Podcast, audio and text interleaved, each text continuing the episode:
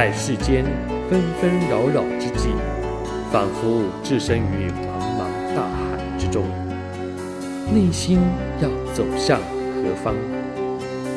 让圣经为您点亮灯塔，调教生活的坐标。心灵小语。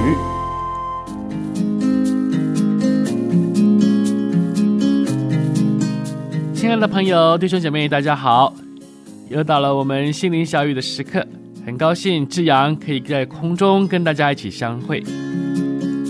啊，记得啊，志阳一家曾经在缅甸服侍的时候，这个缅甸呢，这免除的免啊，电灯的电啊，这个缅甸也就是停电，可说是一种家常便饭了。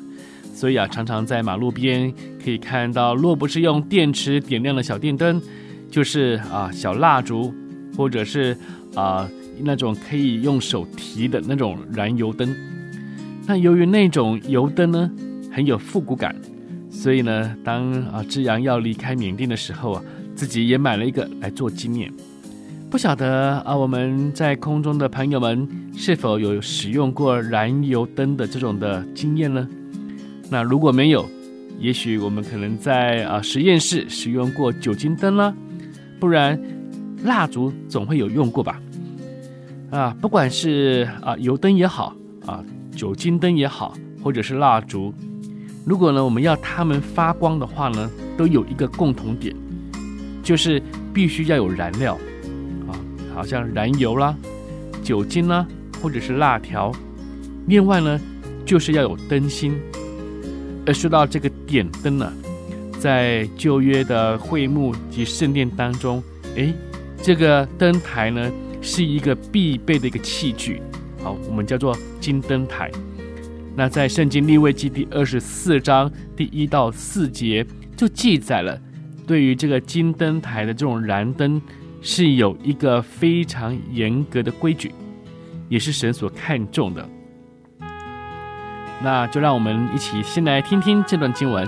在利未记第二十四章第一节到第四节，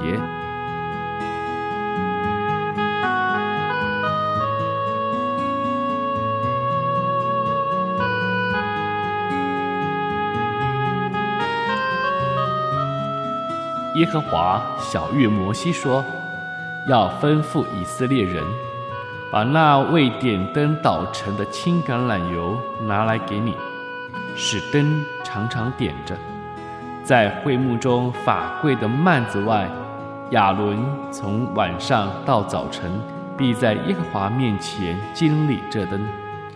这要做你们世世代代永远的定例。他要在耶和华面前常收拾金金灯台上的灯。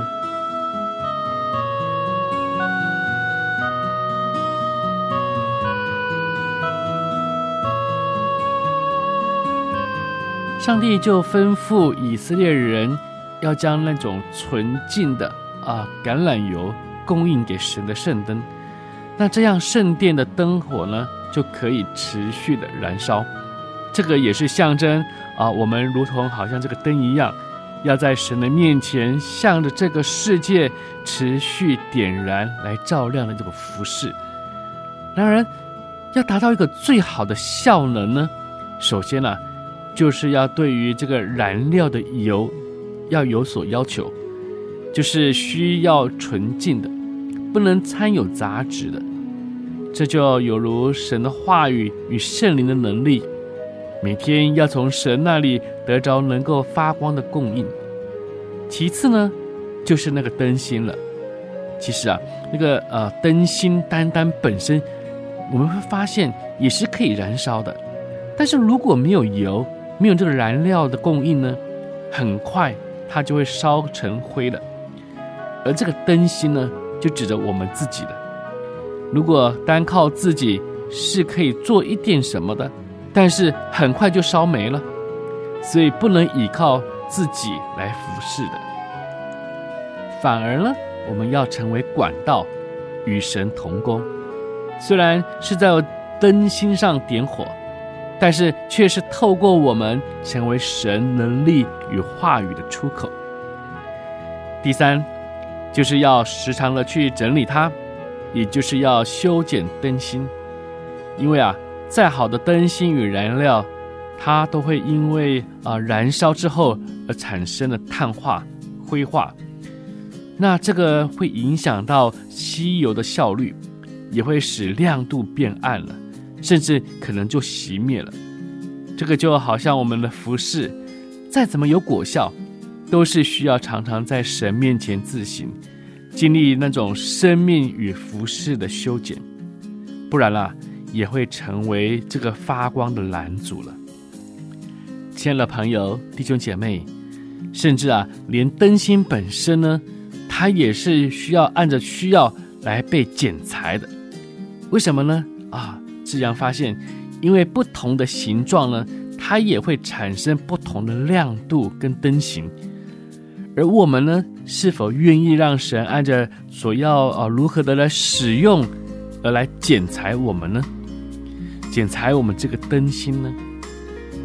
在今天黝黑的世代里面，好不好？让我们彼此鼓励，来被点燃，成为真光的出口。亲爱的朋友、弟兄姐妹。我们是否常常的有纯净的供应的燃料在我们里面被吸收呢？我们是否能够让我们自己的生活、我们的生命成为这些神的话语、神的能力的出口，来向这个世界来发光呢？我们是否也常常的整理我们自己，在神的面前，把这些已经烧过的灰啊，把它剪除掉啊，把它剪好？以至于我们可以持续的，能够更有效能的来向这个世界来发光呢？最后，按着神要使用我们的方式，我们是否愿意将自己交在神的面前，让神来安排、来修剪我们，成为他能用的器皿呢？好了，又到了心灵小雨的尾声，但愿您有一个愉快的一天。